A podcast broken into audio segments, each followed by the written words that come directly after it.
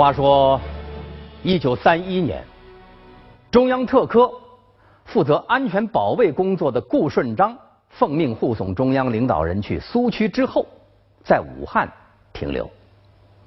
没想到，这顾顺章啊，竟然忘记了秘密工作的纪律，在大庭广众面前表演起魔术来了。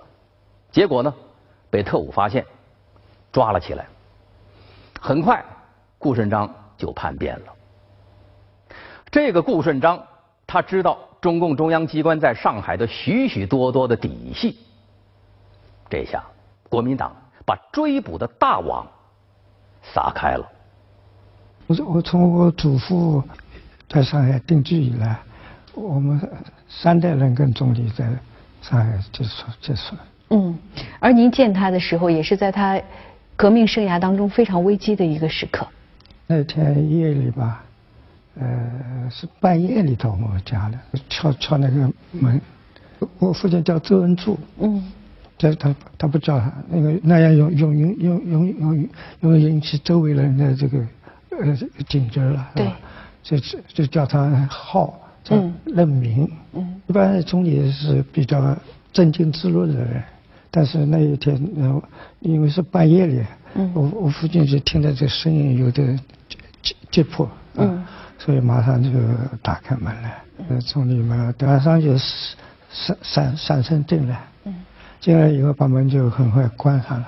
和我父亲他们讲了，就是顾顾顺章叛变了，嗯，呃，跌跌头呀，就在搜寻，到处搜寻共产党的呃领导人，所以在这个情况下，必必须。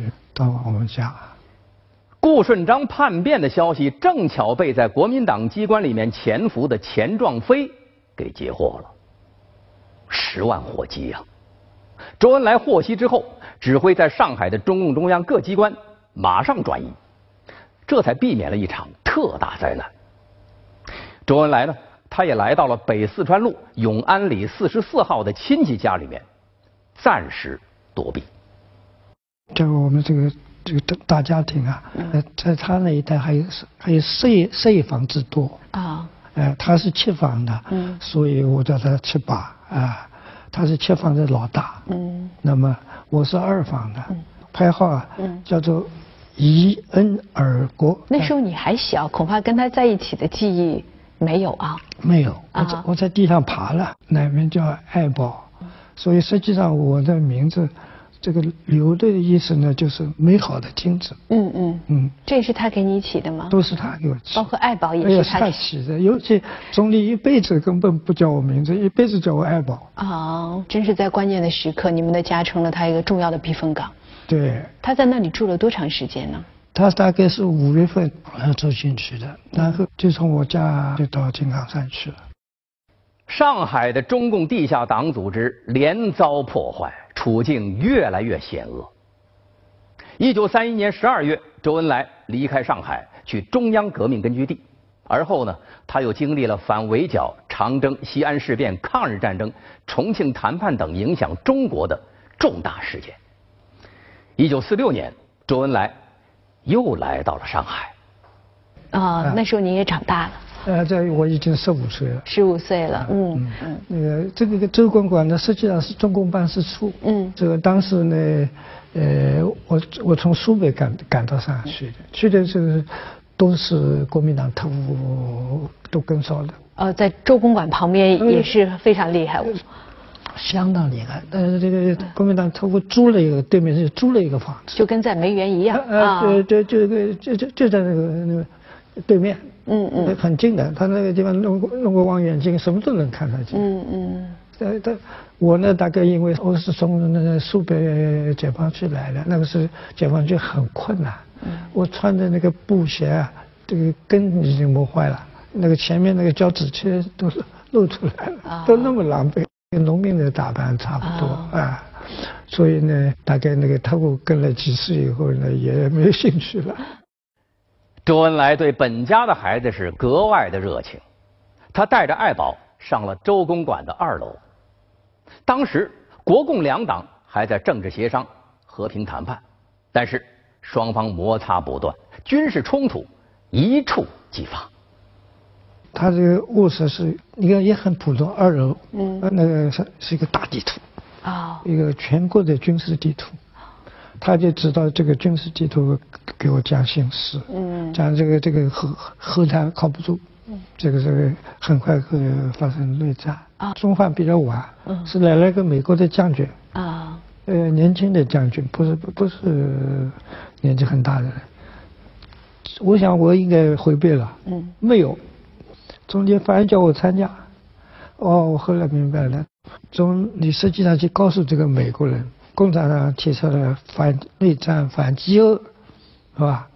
你们美国人帮助帮助呃国民党，嗯，整我们，你们你们是错误的、非正义的，嗯，我们共产党是呃也不怕，但是这样打起来，我们是正义的，我们会胜利的，嗯，所以。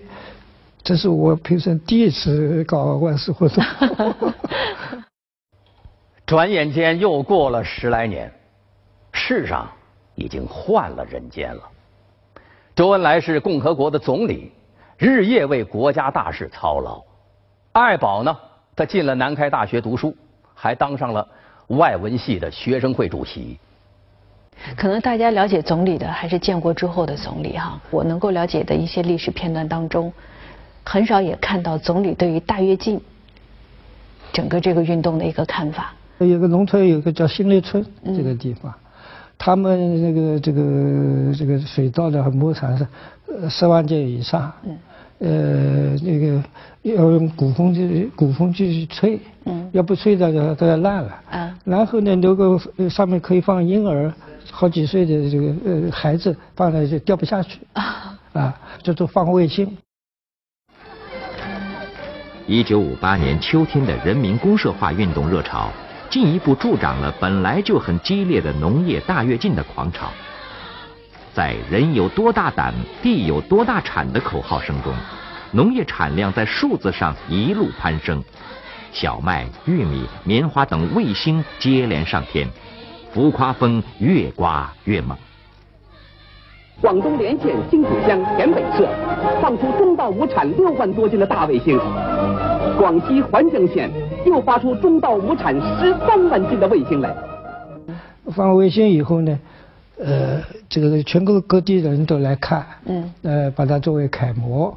那么林彪呢，把所有的在北京的将军都赶下去，嗯，看，叫做受教育。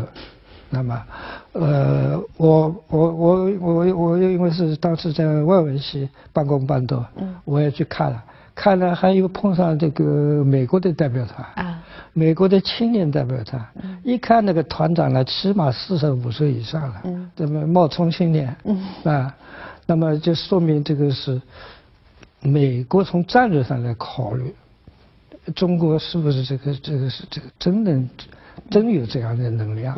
这下子，使一些观潮派也跟着喊出了：“人有多大胆，地有多大产，今世庄稼汉，赛过活神仙。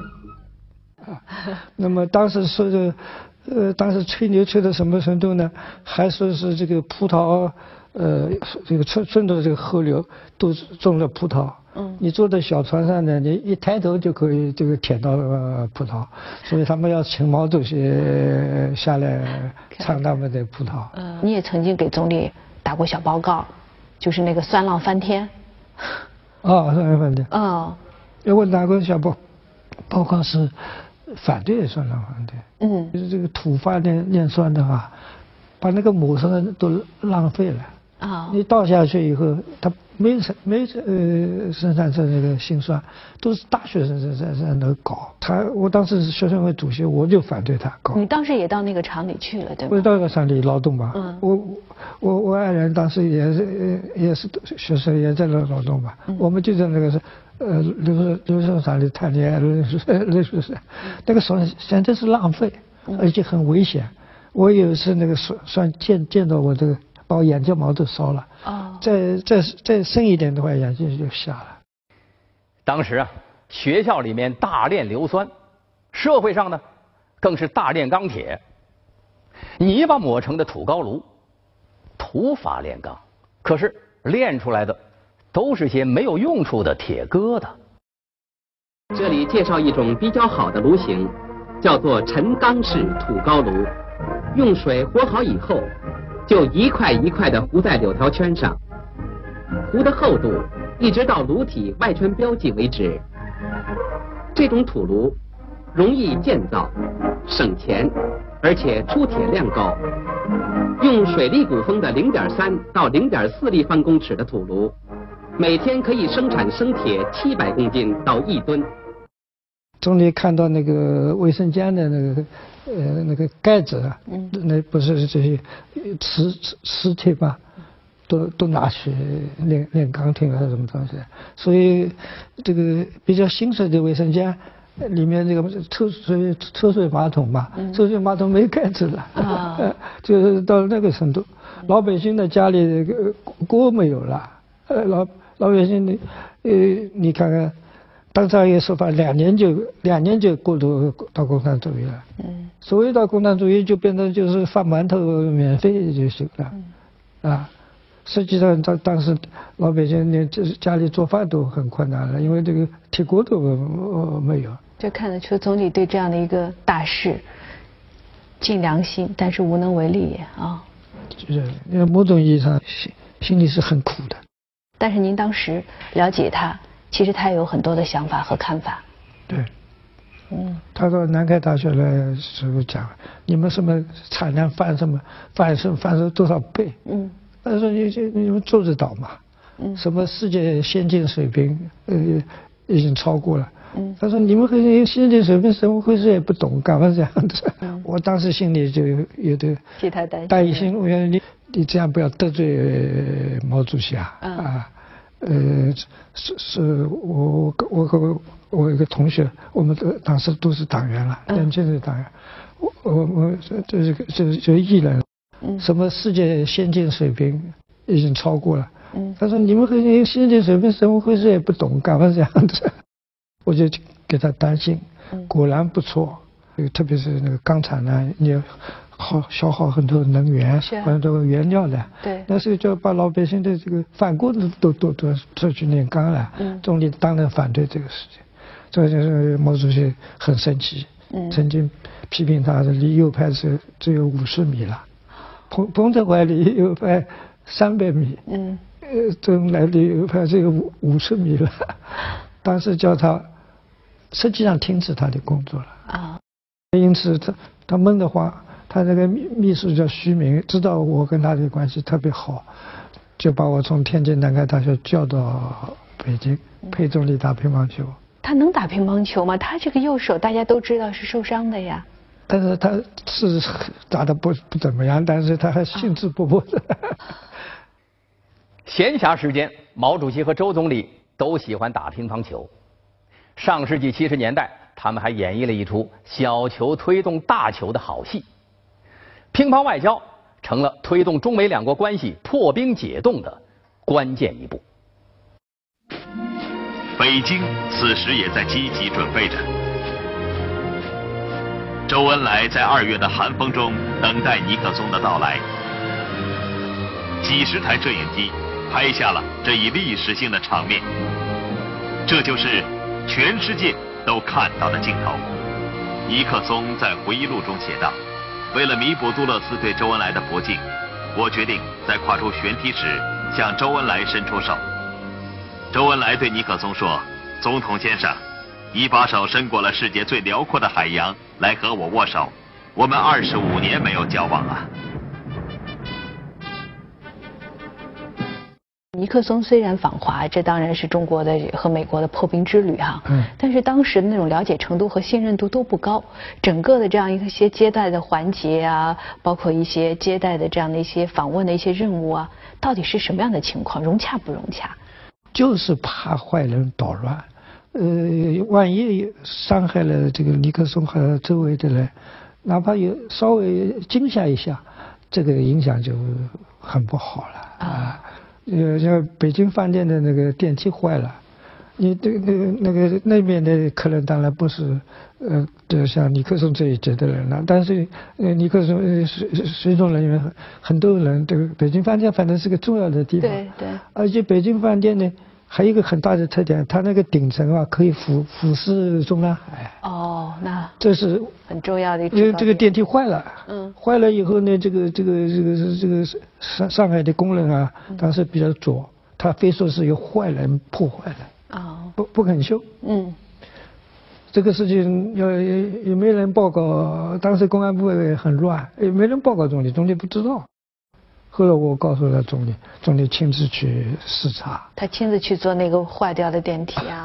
我我心疼的不得了。那他坐那个电梯本身就不安全，是啊。那那个电梯本身就有毛病嘛，是不是？嗯他那个他上面一看一看，哦，那个地方确实能看到中南海。后来总理过问了这个事情，后来上海还只好修了。我们这边这么注意这个安全保卫工作，美国方面是不是也更加注意啊？美国也很注意的，他那个来的那个卫队，因为我我管他们嘛，呃，这个我们一块吃饭嘛，呃，那个而且是在十八桌，嗯。十八桌就双方的警卫人呃在一起，那么那个当时美国的这个一般的这个警卫都是平均都得差不多两米这么高大的人。哦，那相当于站起来就是堵墙了。他们自己就这样说，他说是他们就笑，是就给我介绍，嗯呃，但是我们这些人都是特特选的，我们围起来就是必要的时候，我们就围这个墙啊，呃，保护保卫。呃尼克松因为在当时，中国对于他们来说肯定是一个非常神秘的东方的古老的一个国家啊。他能够了解中国多少呢？比如说，我们大家都知道总理是喝茅台酒的，当时尼克松有没有喝茅台酒呢？呃，当时呃后来，他们也喝了，他们也喝了，我看在当时没有给他们准备刀叉是吧？也是用筷子，呃也可能有有没有刀叉，因为呃，反正在我们那个桌子上啊，啊。嗯，他们是用筷子。我是看尼克松是用筷子的。那个对，啊尼尼克松筷子和周周恩来的筷子，马上都给美国人抢走了。而且吃完饭以后啊啊，中国人不敢抢，但外国人他懂啊，这个抢啊，这有有纪念意义的东西都抢啊，吃完饭人离开，这些东西就做纪念品就拿走了。拿走了啊呃中中中国人不。一九七三年十一月，美国国务卿基辛格访问中国，他和周总理进行了会晤。呃，是大概基辛格什么要找要走时要找总理单独谈一下，啊总理要请示毛泽东，嗯毛泽东睡着了，毛主席有这样一个情况，从从从，据说从金刚山起就是这样，他睡觉的时候谁也不能叫他，叫他那就是，嗯。那以前是犯规了，总理要请示毛泽东，所以没周周围的人没人去，总理要请示的话，当时都要经过那两个小姐嗯。啊，呃汤文生啊，嗯。呃，这个王王海华，总理都不能直接找我，呃，我这种的卫卫士长啊，什么东西都都做不到的。所以后来这个事情报告总理，主席醒了以后才知道，嗯呃，主席就就就，但是小事不断送，大事不报告，此事不就这事必出修正，那这这话这个总理变成修正主义了。嗯，把把总理身体那么不好，从早批到晚，你说总理怎么不不不不不不不气愤呢？我说总理的身体也是很不好。他这个人比较宽厚，他觉得我是对的，我我是冤枉的。呃其实大家都知道，总理在那段时期的忍辱负重是一个他重要的这样一个生活的一个常态啊。总理忍辱负重，用他的话说，文革让他少活了十年。对，所以总理是很这日子很难过的。有些东西，你比如说，呃，刘少奇定性定性下来了，你总理能怎么能呃呃呃改呢？对不对？那都是毛泽东的意图在里面。你要你要这个查档案什么东西，但是档案都做过手脚的。对，他文革当中最苦闷的时候是什么时候？最苦闷的时候，应该说四人帮啊要夺权，很明显批林、批孔、啊批周公。啊，对。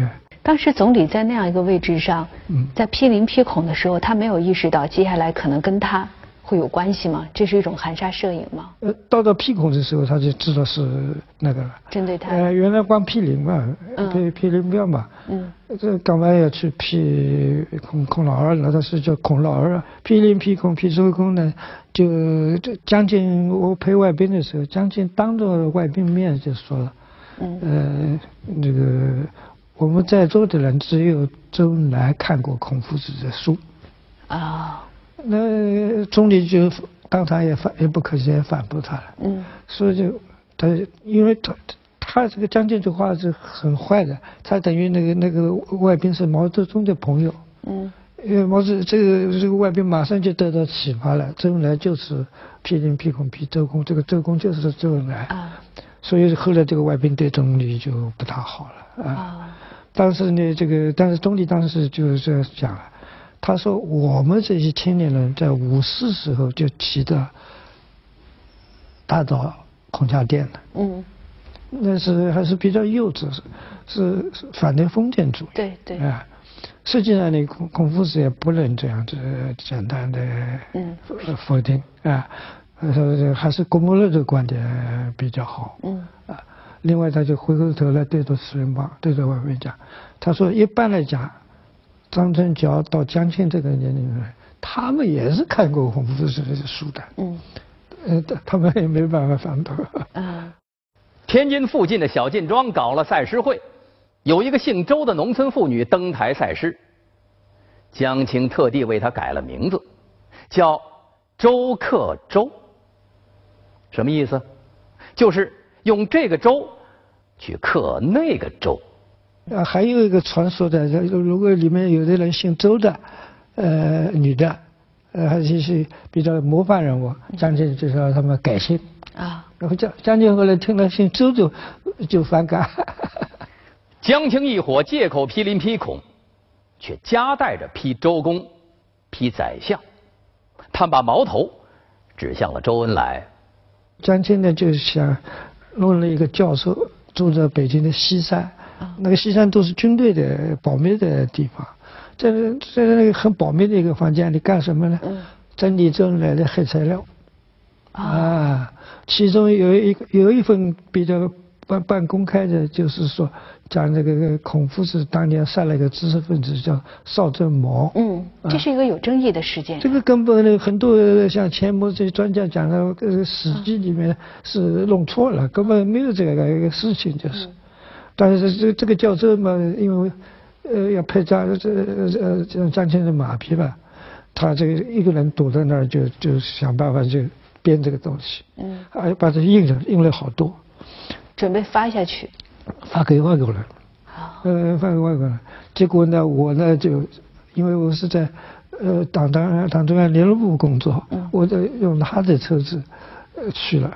这司机也不知道我干什么，我就摸到这个教授那儿。这个教授一看我这个招牌来了，所以把那个东西都给我，我把它全部领回来。好危险啊！你这个动作。回来说我家里人都反对我这样，我回来我把它销毁了。后来总理不知道你做过这样的事吧？我说我我都我觉得我也不好意思吹牛了，献功了。周尔流回收了一部分含沙射影的文章，但是。江青的为所欲为，却越来越过分了。总理跟江青的这个斗争，我在你的这个书上看到了一张照片。嗯。江青站在了中间，总理倒是站到了他的这个左边。对，实际上你是这个是江青是有意的。这是在什么时候接见什么样的人？怎么会出现这样的一个场景？接见一个这个这个一个叫奥贡马列希尔，大概。实际上，我在我在场。对，你在现场。我就陪总理，他是政府首脑。嗯。呃，党党内是政政治局常委。嗯。呃，他呢就是站在中央。中间。中央。嗯。他这个谁也没有想到，江青站到总理站的位置上去。所以看到这个江青当时呢，无法无天。本来接待人员很正常的，呃呃呃，这江青同志，你站错了，你请让一让，是吧？他不敢说呀。江青主动站过去的，但是总理有没有就看他来了，总理也稍微让了一下的意思呢？没有啊，呃，总理他这江江江青这个就只是快步抢在前面就是。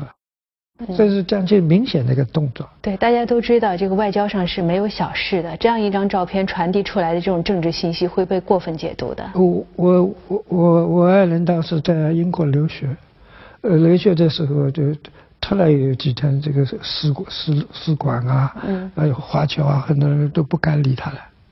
那你看这个影响就那么大，就是这张照片，因为人家这等于跟国际上打招呼，跟华侨打招呼，将军要取代周恩来了，周恩来要垮台了，啊，这是一个历史的呃一个明证，因为当时江青还是从尼克松访华开始，他就跟跟美国很多人吹牛，有有些人拍他呃马屁，写那个书叫做《红都女皇》。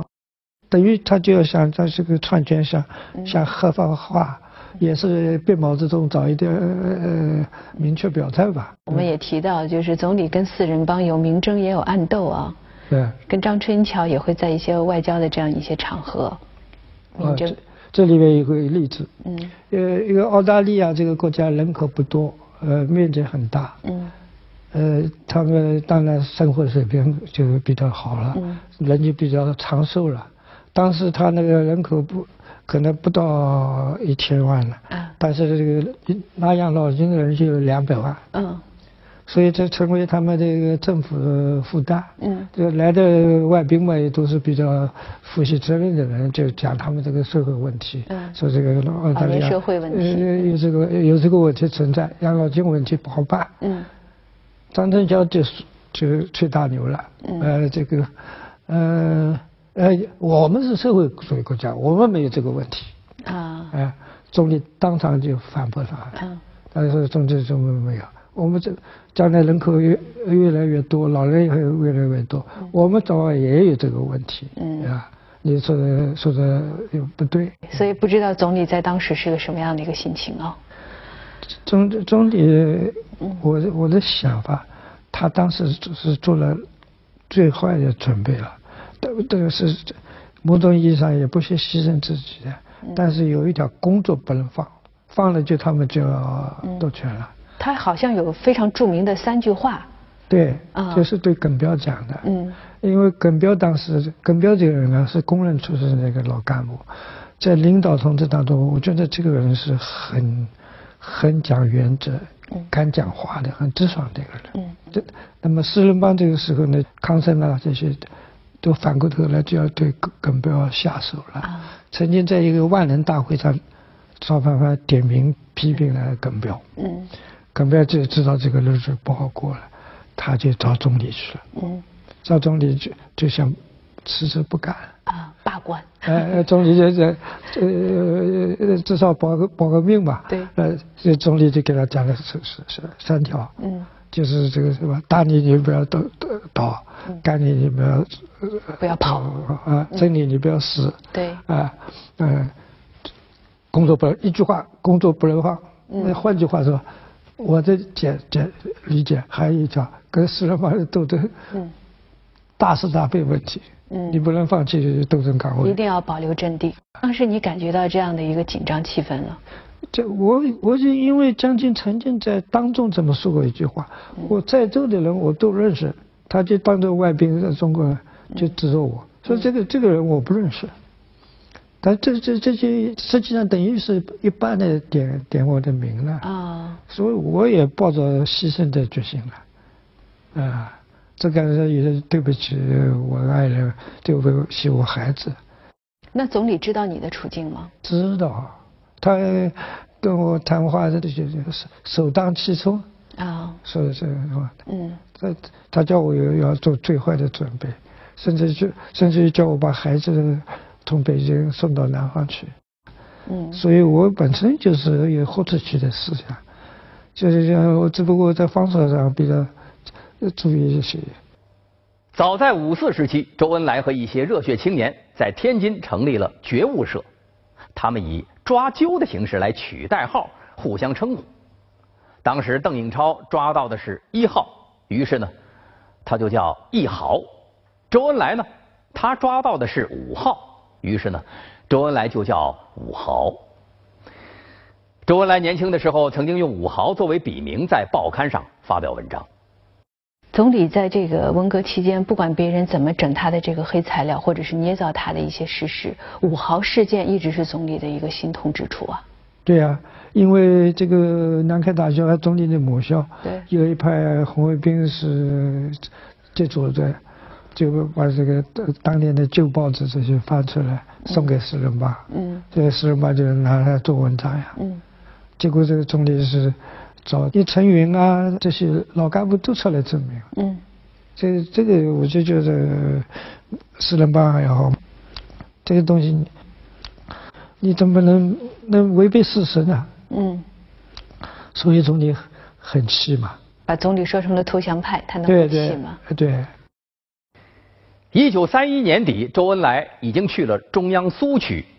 可是到了一九三二年，国民党特务却在上海的报纸上刊登了所谓的“五豪脱党启事”，企图达到污蔑周恩来、瓦解共产党在白区革命力量的目的。很有意思，那个国民党出这个坏主意，那个姓张，我这个名字忘了。嗯。后来，呃，总理陪毛泽东到重庆谈话，嗯，做这个人的工作，嗯。而且这个人还某种意义上还还有一点同情共产党啊，啊，就是这出出那个坏点子，他都能证明这个事情是假的嘛。嗯，五豪脱党起事的炮制者名叫张冲，这个人后来在西安事变中和周恩来打过招呼了。上海的地下党组织也通过在报纸上刊登广告的方式来进行辟谣。本来。这个事情早已经解决了，但是在文革当中，那些别有用心的人又捡起了这个谣言来当炮弹。红卫兵有些执着的人，学生在胡搞可以理解，你四人帮就不应该在里面搞鬼。陈云啊，这些老干部都出来证明。这所以他是总理，呃，这个病重的时候，他动手术一下，他特特别喊了一下：“我不是投降派。”七十年代在北京工作的周尔流，有的时候啊也会去中南海的西花厅。邓颖超对有一出戏的虚构情节表示了不满。这邓颖超跟我讲的，他要我帮助他在社会上澄清。啊。一个就是说，呃，北伐的时候，他中中间跟着部队走了，他留在广州。嗯。留在广州呢，都生孩子了。生孩子以后呢，这个孩子生下来这个脑袋。你的畸形特别大，不不能存活。嗯，不能存活呢。呃，实际上他已经不知道总理的下落了，因为这个战争时代嘛。嗯。啊，那么那个新场上婚礼，那个那个女的那个烈士，呃，地下的党员呢，嗯，就到医院里看望邓颖超，啊，叫他赶快离开医院，赶快躲起来，嗯，要不然要要遭到无谓的牺牲，嗯。这个故事是邓颖超跟我讲的，啊，就要我帮助他澄清，因为后来有些什么呃部队的剧院啊拍拍拍什么戏啊，像总理在前线跟他还是卿卿我我，这个这个情愫不断。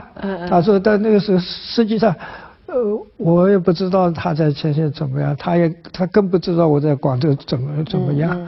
那这个当然这呃起码就是这。平时不是叫我二流嘛，这是急了也叫我爱宝了，爱宝这个事情，呃，因为老人家呢，他比较这细节比较注意，他说这个你你帮我给给澄清，呃，因为我我在文化部当过司长，所以你呃帮我帮我澄清澄清，他们演戏的人不要乱编，呃，这是一件事情，嗯。还有一件事情就是。斯诺，斯诺对。当时呢，这个这也是邓颖超给我的一个任务之一。邓颖超当时有肺病，肺病呢就在北京郊区疗养，呃，给变成一个好像变成一个李太太这样这个名名化名了。啊。这个时候就七七事变，这个这个这个这个马马马上发发生了，发生了不安全了。嗯。不安全呢，他就往总理总理请示了中央，安排他。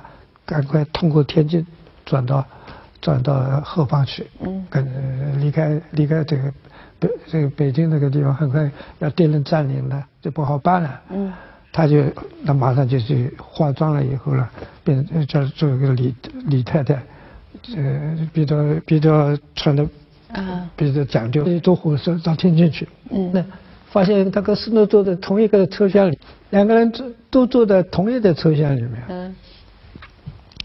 不敢讲话，不敢对话。对。到了天津的时候，看见这个天津这个车站已经完全是日本的宪兵占领了，所以两个人很快就是虽然不走，就消失在人群里面。嗯嗯。两个人既没有打招呼呢，又不知道对方的踪迹了。嗯嗯。是这么一个真实的故事。啊。结果斯诺就说了，是他把把他打成打打扮成中国的老妈子。嗯。呃，带在自己身边，他等于说。他救了邓元超了啊！是他呃逃到天天津的。斯诺在他的《从北平到上海》一文当中，对这件事情的描述和邓颖超对周尔流的叙述有比较大的出入。这个我们就留给历史学家们去考证吧。而后来一个英国作家的传播谣言，却让人难以容忍。后来这个英英国人的那个作家。呃，狄古尔森写的《周恩来传》，现现在在中国很流行的是那个那本书，嗯嗯，也又编的这个周恩来在德国啊，嗯，有个私生子，嗯，德国这个私生子的问题，这个造谣的人呢，就是一个编的这个希特勒日记的一个造假的人。啊，但是呢，这个狄古尔森呢，他当时不知道，啊，不知道他就把这个这个呃呃，他是。英国海岛上的人在香港待过，嗯他就把这个欧洲大陆流行的说法就抄来了，放在他书里了。嗯这时候也是我我我通过英国外交舞蹈的提供问他了，我说这个是错误的。嗯，呃，他后来调查下来还不错，发现最后这个造谣的人是一个这个人造谣编的一个希特勒日记也是假的，是一个一个。一个德国的造谣的，这是后来这个德国人在书里面也发表了一个声明，向我道歉，呃，表示纠正。对，所以说一个一个名人的话，国际上有一些有好人是不一定是坏人，嗯，特别是一些搞文化的人，他为了吸引读者，推销他的书，嗯，有时候就。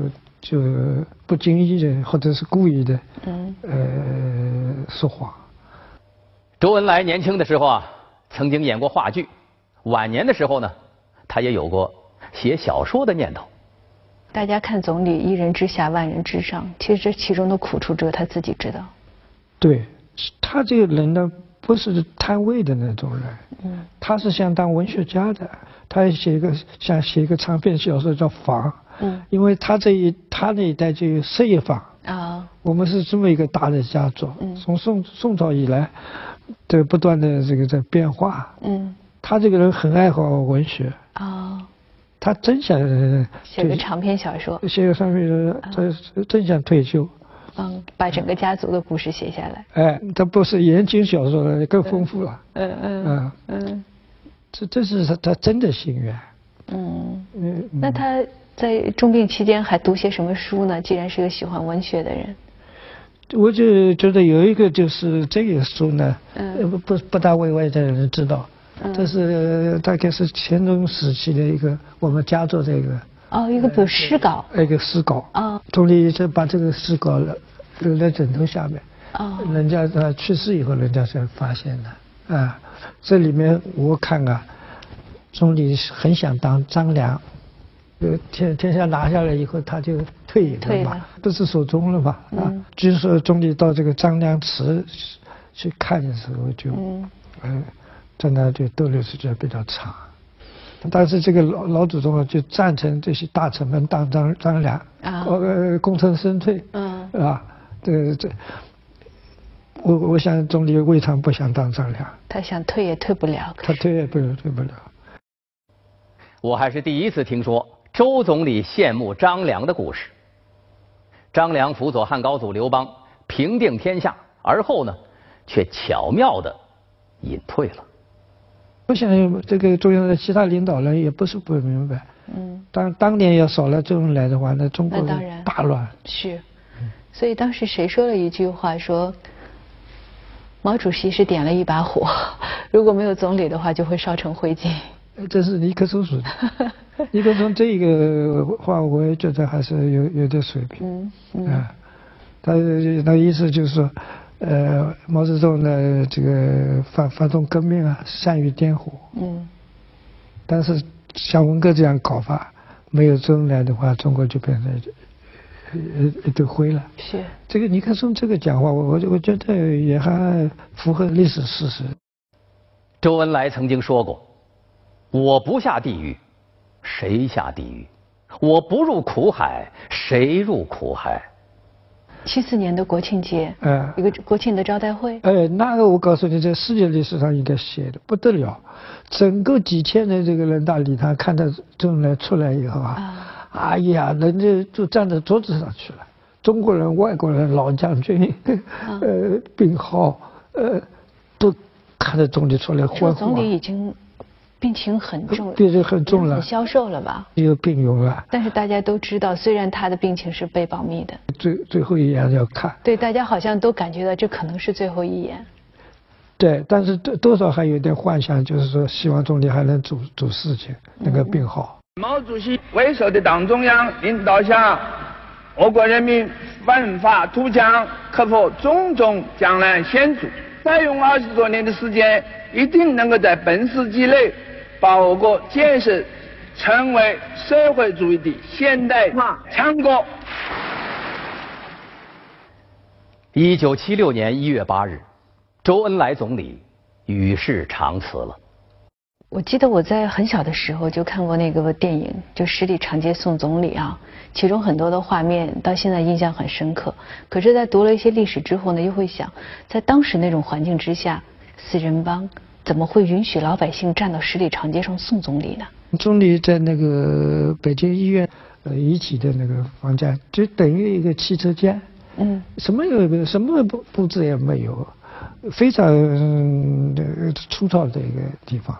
但是总理那是从北京医院出来的是后门出来的，前门这个老百姓都要看，啊，前门不打开，从后门悄悄出来的。后门出来，我心里就很难过。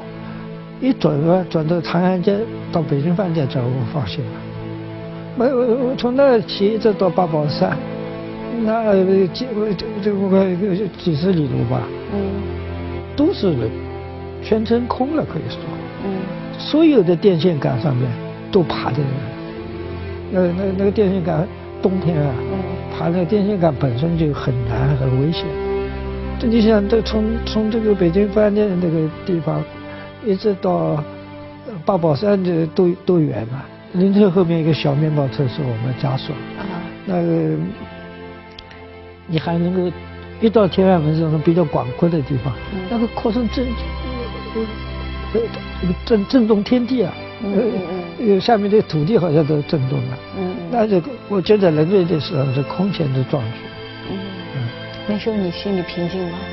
我怎么平静得了呢？不但平静不了，我现在跟你说，我都控制我的眼泪啊，因为我觉得，呃，我们后人必须以老人家为榜样，嗯，要要继续这个中华复兴的大业嘛。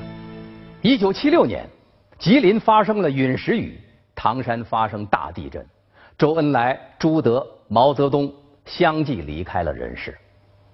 天崩地裂之后，十月的惊雷震撼大地，党中央一举粉碎了四人帮。四十年之后啊，我们再次回味这句话：人民的总理爱人民，人民的总理人民爱。好了，观众朋友，今天的故事就说到这儿了，再见。